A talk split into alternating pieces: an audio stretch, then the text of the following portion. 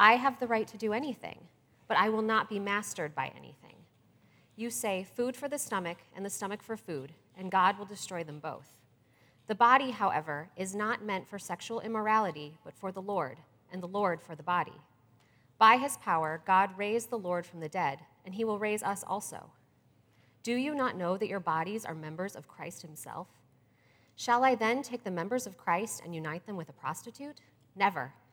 Do you not know that he who unites himself with a prostitute is one with her in body? For it is said, the two will become one flesh, but whoever is united with the Lord is one with him in spirit. Flee from sexual immorality. All other sins a person commits are outside the body, but whoever sins sexually sins against their own body. Do you not know that your bodies are temples of the Holy Spirit who is in you, whom you have received from God? You are not your own. You were bought at a price.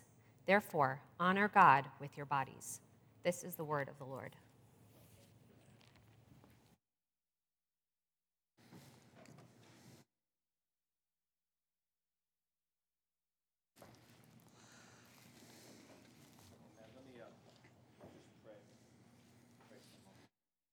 For your word, we thank you. Um, we thank you that you speak truth to us.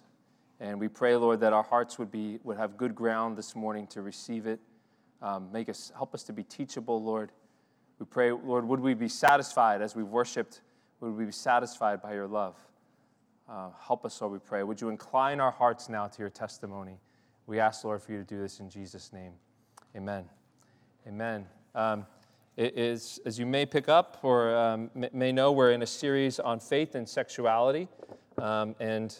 I'm conscious, just want to say first, um, parents, uh, as you hear the passage, um, I'm conscious that we have our third and through fifth graders in the room, um, so uh, I'm going to make every effort to um, to deal accordingly. And so also, as you hear it and you're you're feeling like, why is he being so sort of vague or using words here um, and implying here, um, that's why. Uh, there's there's certain conversations that, as parents, you can initiate with your children, um, and certainly things in this this passage that that we're conscious of that. So um, we'll deal faithfully with the word of the Lord, but also uh, aware of, of, of our third and fifth graders in, in the room as well. Um, so just wanted to mention that off the top. Um, well, as I say, we're in a series on faith and sexuality. This is the third of four uh, sermons. The first two, the last two, um, we what we've tried to do is, is look at Scripture to paint a larger story of God's love for us. Uh, that was that was week one. Uh, what is the what does the whole story of Scripture tell us about God's love, and then where does our sexuality sort of find a place within that? Uh, and then last week, um, Angelo sort of cha- made that brought a little more specificity specificity to that in looking at, at marriage and singleness, and and where does God have a place for our sexuality? Where does God um, uh, draw us in His story uh, to honor Him with our sexuality in in both marriage and in singleness? Uh, and then th- this week, the, the question really then is a little bit more of the, the day-to-day question. So I've heard all that. So how about um, Tuesday at three o'clock? Uh, wh- how do I live in wholeness then? How do I live faithfully um, in my sexuality then? How do I live faithfully and honor God with my body when I'm in a difficult marriage? How do I live faithfully and honor God um, if I've suffered from abuse? How do I live faithfully and honor God um, when I'm when I'm tempted day by day, and I, and I feel like this assault from the world in my mind? Uh, how do we do that day by day? That's our question before us um, in this passage. And, and so the, you have three headings in your outline. We're going to look at it under the heading of To Whom Do You Belong? Uh, the only one that makes us whole, and then circle back again to the question I just asked. How do we live in wholeness day by day? Uh, you'll notice in the passage uh, that Paul Paul is kind of beginning with by quoting things that are often said in uh, the ancient uh, Roman culture, the ancient Roman and Greek culture. He, he's, he's sort of riffing off of, hey, here's something you may hear, here's something I hear you guys are saying, or you may be impacted by, or uh, a message you may be, be hearing. Verse thirteen, he says, you, you say, food for the stomach, and stomach for the food. Uh, and, and so that, what, what is he pointing at? He's pointing at, uh, in the ancient world, there's the view of, of the body, the view of sexuality, uh, is that it's it's a it's an appetite for the body. So um, in the same way that you think about, you get hungry, you eat some food. Uh, you get tired, you go to sleep. Uh, if you have uh, sexual longings, you you satisfy them. Uh, it's it's a bodily appetite, and and you put constraints on it only to this in the to the degree that you put constraints on any appetite. Um, I don't want to eat too much food, or I'll feel sick. Um, if I oversleep, if I sleep too much, I'll I'll probably be missing out on some other responsibility in life. And so that was the constraint um, around around sexuality in in the the view in the ancient world. Um, and so. What what that meant then, though, of course, is we can sort of look at that and say um, sort of how primitive, in a sense. Um, but but but the, one of the implications of that, of course, is that then the freedom you had to express and satisfy yourself depended largely on, not on laws or on social norms, but on how much social power you had. So if my body is an appetite to be satisfied, then um, society is at my disposal as far as I can exercise power over it. So the rich and the powerful would prey on the poor and the weak. Uh, and that, that was the dynamic uh, that, that was prevalent in the ancient world. All of that is tied up with Paul saying, quoting this back to them in verse thirteen, food, you say food for the stomach and stomach for the food. Uh, and of course, the, the teachings of the scriptures are, are radically different, are revolutionary uh, in, against that backdrop. Uh, Paul says in verse eighteen, you'll notice he says, flee from sexual immorality. And and the word, just, just to be clear, the word specifically that he's used to, that translation, sexual immorality, what he's specifically talking about um, anything outside of marriage, whether before or um, or whether um, premarital or extramarital, any sort of intimacy. Uh, that's that's what he's saying. Flee from, flee from that. And as I say, this is revolutionary. Uh, it. It comes against everything that, that much of the ancient world would have would have seen uh, on this topic. Um, it call, what Paul does, and in the in the, the next chapter as well, he continues this. The, the scriptures teach a, a sexuality that calls for mutuality and consent. Uh, the the idea of consent that that we we uphold um, in our current culture is a biblical idea. It's rooted in the early church and the teachings on sexuality. Um, radical at the time. Uh, it, radical because Paul calls, and the scriptures call for intimacy to be exclusively within marriage. Um, and that, you'll see in the next chapter, uh, the, the that, that the power differential is removed too. The, the, the husband and wife belong to each other. Radical for the ancient world. You mean my gender or my social status don't give me the right to satisfy myself? No. Scriptures say no. No, you belong to one another. So Paul says, flee. Flee from things that, that, um, that capitulate to the culture in this way, to the way of thinking of the world. Um, but but uh, you, you may have heard this, this passage before, and, uh, and it's easy to mischaracterize uh, God's design for us as simply a cold list of rules. Uh, you, you hear Paul saying, flee. And that may be the only thing that you heard as you heard the scripture read. Right, here it is again, right? The, the Bible uh, looks at our hand and just goes, you know, that's that's the message of scripture for us. Um, it, I was telling the kids this morning, um, I think they might be too young to remember the Just Say No campaign. Um, some of them knew it, right? But th- you can read this passage as simply another uh, version of the Just Say No campaign. Just say no to drugs. That's, you know, that's all you got to do. Just say no. But Paul is not primarily concerned with law or behavior modification. Uh, in fact, Paul, you might also notice that Paul is not primarily concerned in the first place with addressing the violence and injustice that the world's way of thinking about this was bringing uh, in, the, in the church in Corinth. Uh, the harm that would, that this way of thinking, the, bo- the, the my body is just an appetite to be satisfied, the harm that that would bring to society, that's not actually Paul's first concern. Um, nor is his first concern the importance of marriage and the need to make sure that everybody be married. Uh, marriage, of course, and, and justice um, for, for, the, for the weak and vulnerable is, of course, important uh, to God. But that's not primarily what, what Paul is, is after. Th- this passage actually centers on an entirely different question.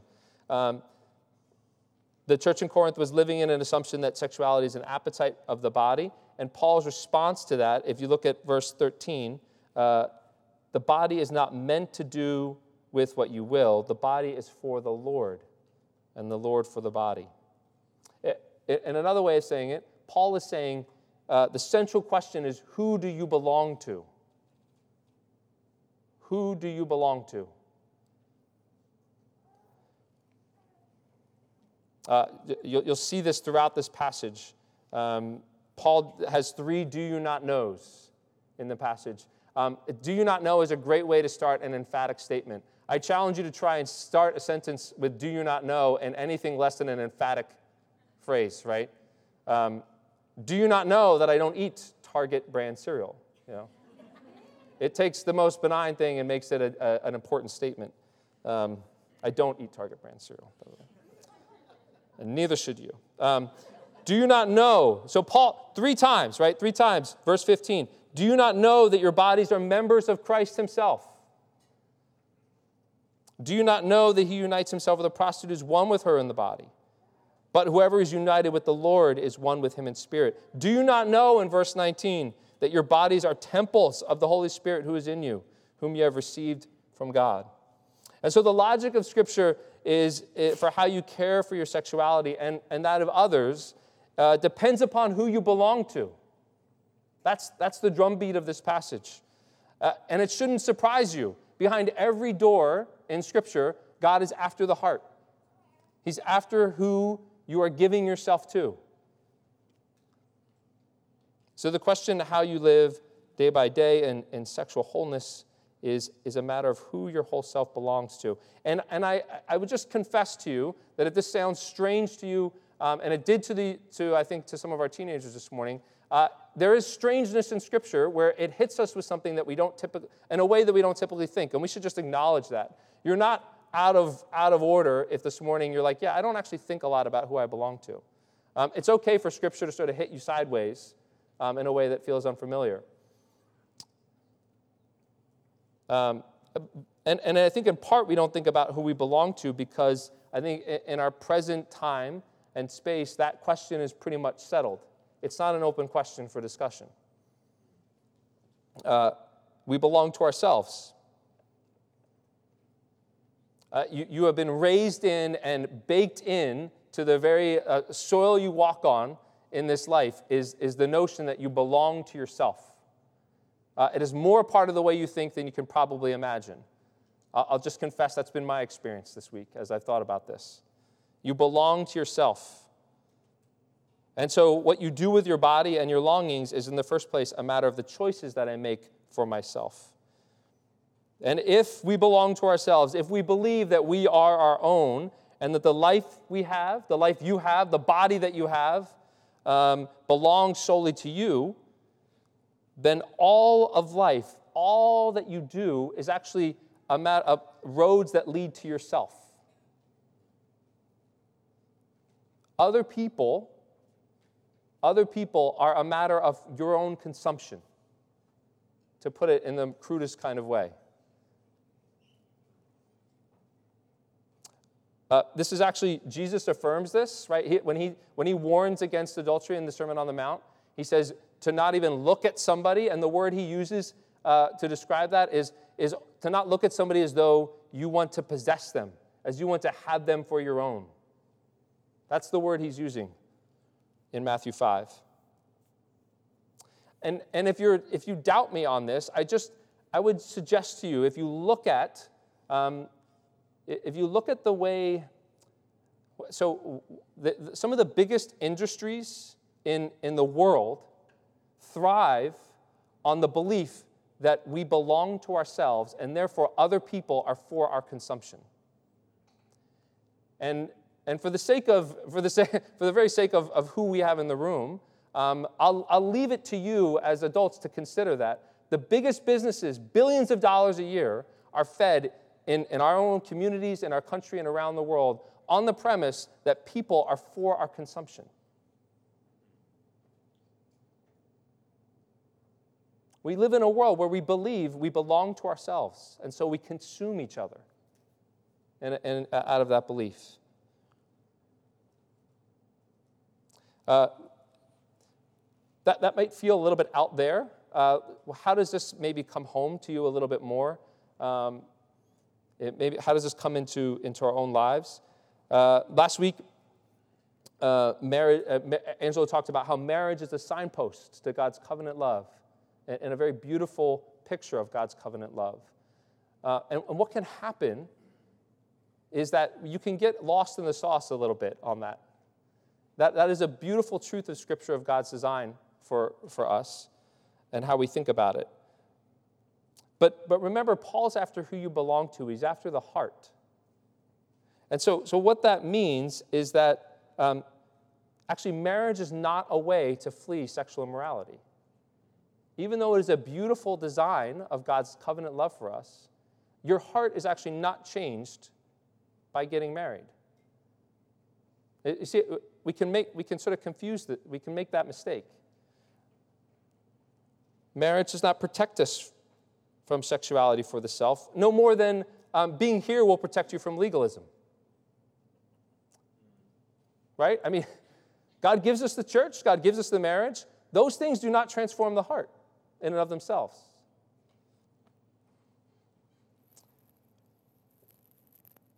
If we still belong to ourselves, marriage and the intimacy of marriage can be romanticized in a way that still is about serving ourselves.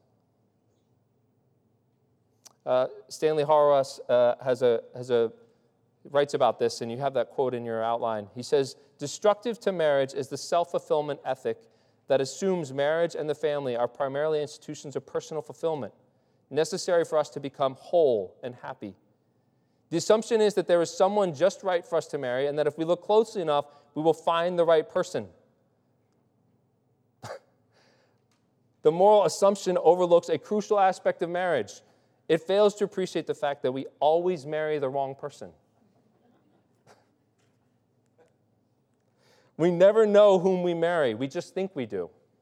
Or even if we first marry the right person, just give it a little while and he or she will change.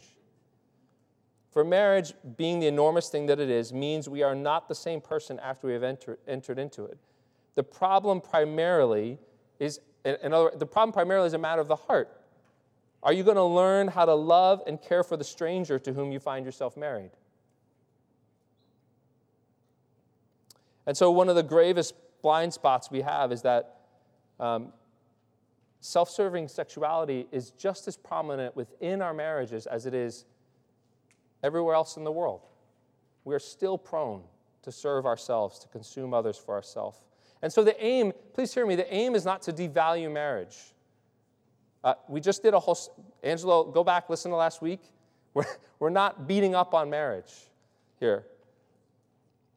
But we're following the logic of the passage. Who do you belong to? Who do you give your heart, mind, soul, and strength to? And, and until you come face to face with that question, uh, you, you won't actually be able to walk in, in, in wholeness. You need to come face to face with that question. Um, as long as you belong to yourself, you actually won't be able to get out of this self-serving cycle.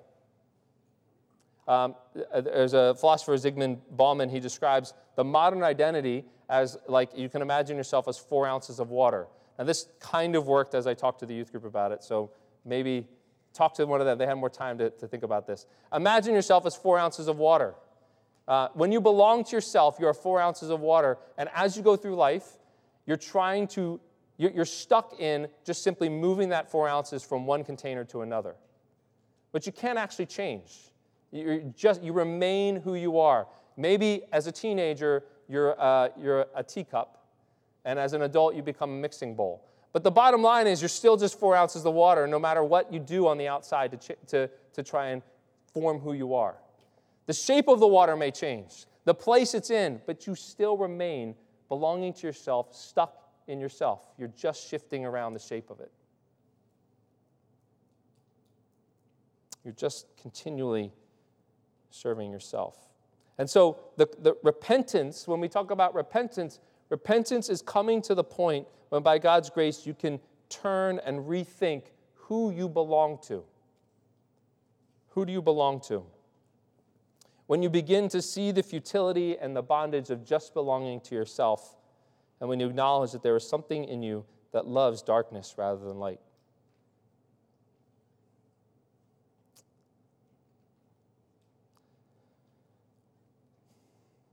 So that, that's, that's what Paul's after. He wants to point the finger at that belonging question. And the good news, brothers and sisters, the good news of this passage, the good news of the gospel is, is that God comes to find you. God comes to get you. I just want to read for you verse nineteen and twenty again. Do you not know, do you not know that your bodies are temples of the Holy Spirit who is in you, whom you have received from God? You are not your own. You are bought at a price. Therefore, honor God with your body. So, so here's what you need to know this morning. Uh, you're bound to yourself. By yourself, you're bound to yourself. Uh, your condition is such that you actually can't contribute to your own freeing yourself. You are both captive and jailer. And And what you need to know is that God is a redeemer. Our God is a redeemer. God is a redeemer. He brings redemption. Our God is a redeemer. What that means, so you, I, this is a word that we hear and sing a lot. What does it mean that God is a redeemer? Uh, that means that he saves, that he brings people out of slavery into freedom. God frees us by paying whatever debt we owe in full on the cross with his blood. Whatever prison we built for ourselves, God releases us. So when you turn to Christ, whether it's now this morning, whether it's twenty years ago, whether it's tomorrow, when you turn to Christ, you know a God who redeems, who frees us from ourselves, who frees us from captivity.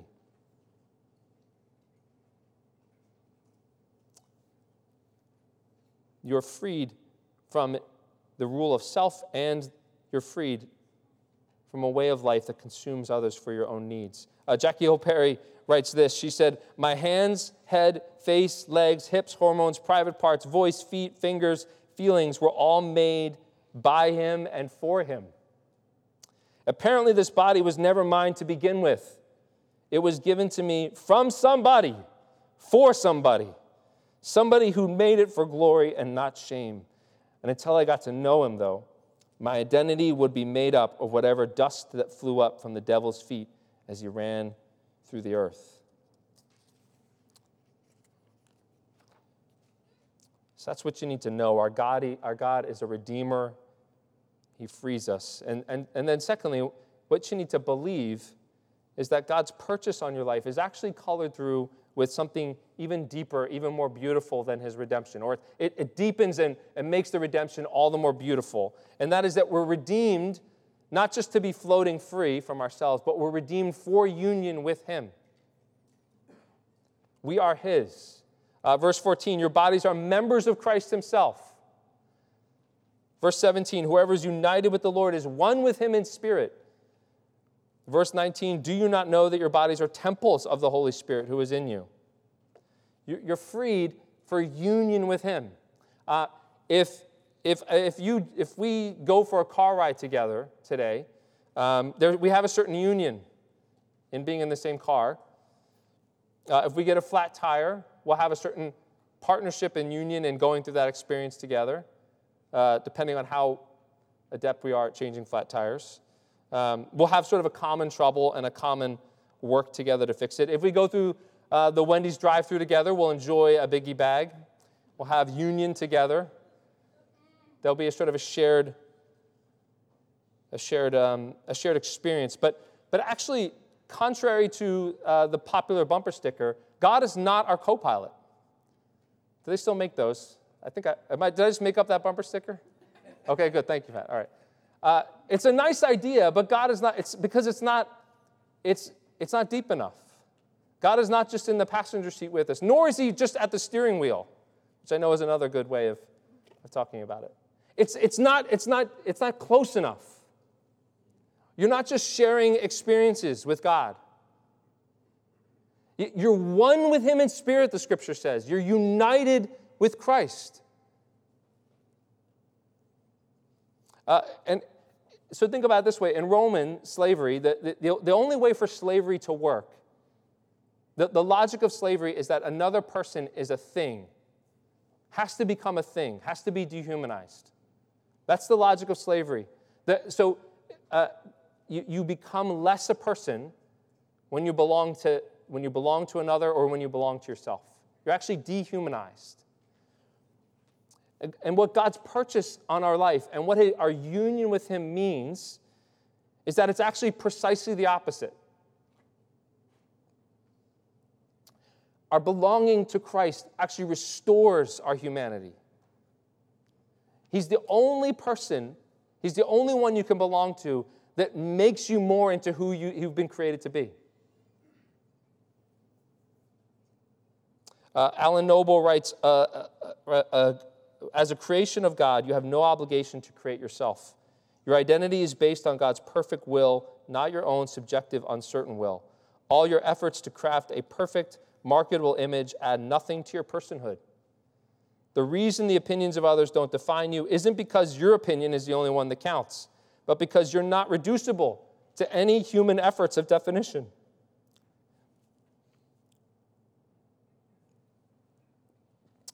Sorry. I think I've confessed. That's, that, that's, that one hits me. That, that's, that's a hard one for me. The only being who can fully know you and understand you without reducing you to a, ster- to a stereotype or an idol is God. So know that you're redeemed, brothers and sisters. Believe that you are united to Christ and that in that he makes you more of who you are. And now lastly, as, as just how then, okay, how does this matter day by day? How does this matter day by day? Um, you, you can walk in, in sexual wholeness day by day as you rest in finding your Redeemer at the deepest point of your despair and your temptation and your sin, uh, where you find that you're most helpless, where you're most bound up in patterns that you can't break. It's that very place that you find your Redeemer. It's that very place where God God's union with you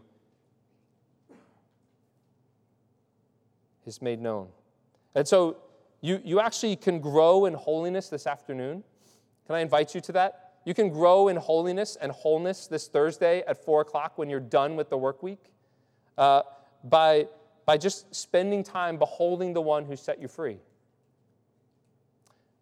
And, and there's some ways in which that might feel like a pat answer.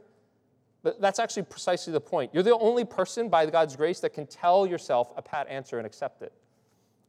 What you need to tell yourself is you actually just need to behold your Redeemer as you look upon the one. That's a, and that's part of what being a temple is. You're, you're the place where you can look upon the one who is your Redeemer. You just need to spend time looking at him and praying and meditating on, he is my Redeemer. He is with me. God, God has a permanent residence with you. And as you do that, you grow. Uh, First Corinthians three, Paul says, now the, sp- the Lord is the Spirit, and where the Spirit of the Lord is, there is freedom. And we all who with unveiled faces contemplate the Lord's glory are being transformed into his image with ever-increasing glory, which comes from the Lord who is the Spirit.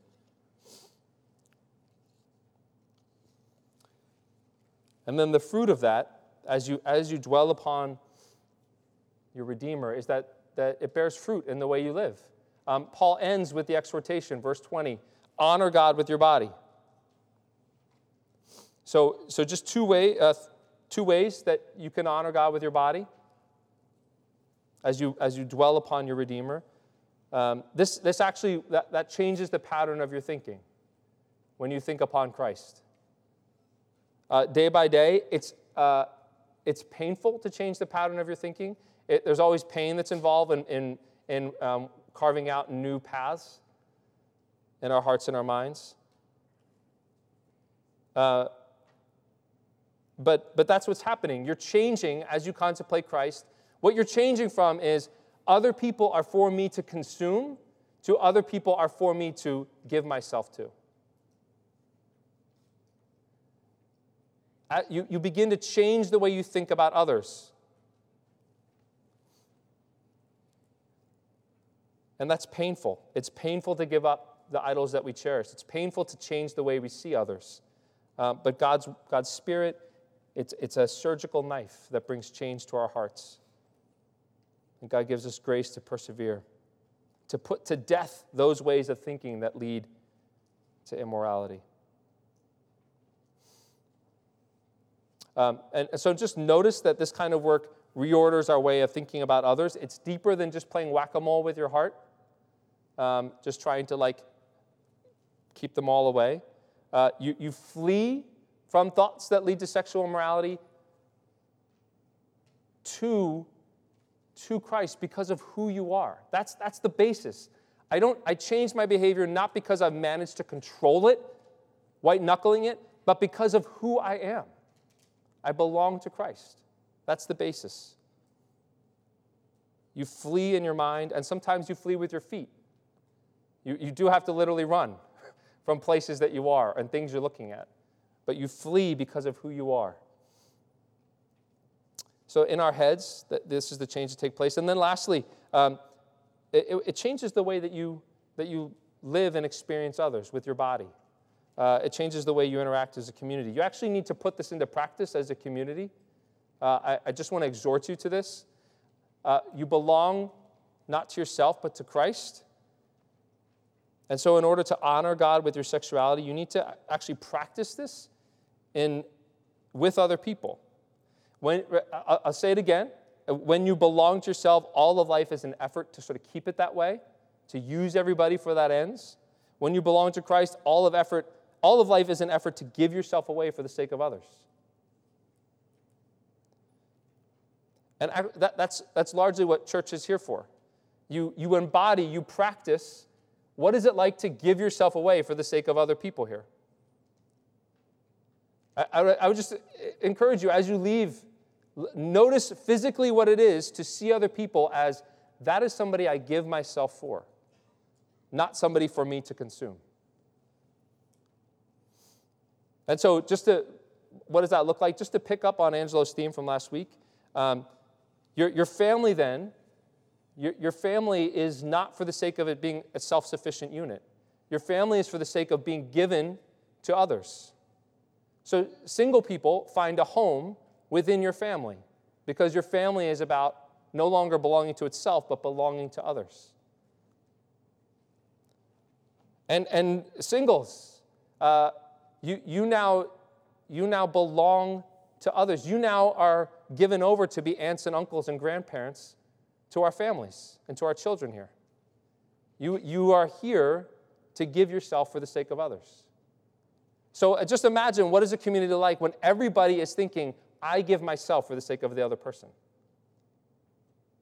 That's a beautiful picture of Christ's love for us, isn't it? Uh, I invite the worship team to come forward. Um, all of this, uh, uh, of course, is...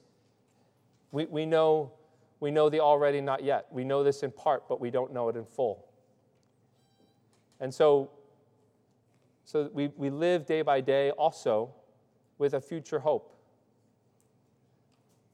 We live as people with hope, even though we experience longings that will not be satisfied and fulfilled in this life.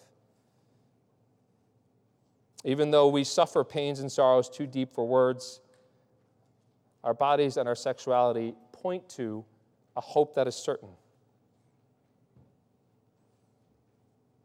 And, and, and so we live as those who know that ultimate things are actually beyond the present. We live in hope, brothers and sisters, for the future where all things will be made new.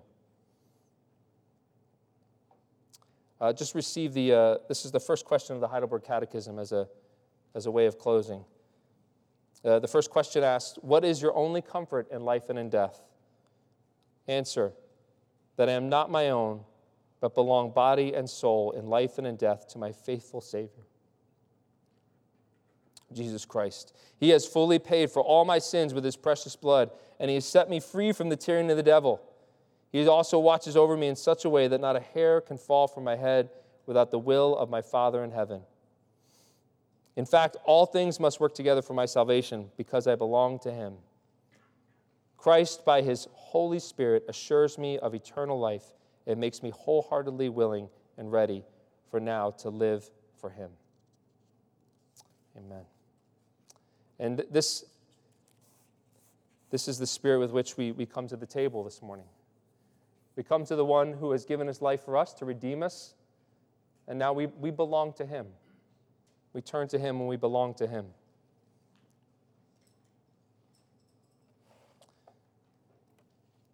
And brothers and sisters, as we draw near to the Lord's table to celebrate the communion of the body and the blood of Christ, we are grateful to remember that our Lord instituted this meal. For the sake For the perpetual memory of his dying for our sakes and the pledge of his undying love, as a bond of our union with him and each other as, a, as members of his mystical body, as a seal of his promises to us and a renewal of our obedience to him, for the blessed assurance of his presence with us who are gathered here in his name, and as an opportunity for us who love the Savior to feed spiritually on him, who is the bread of life, and as a pledge of his coming again.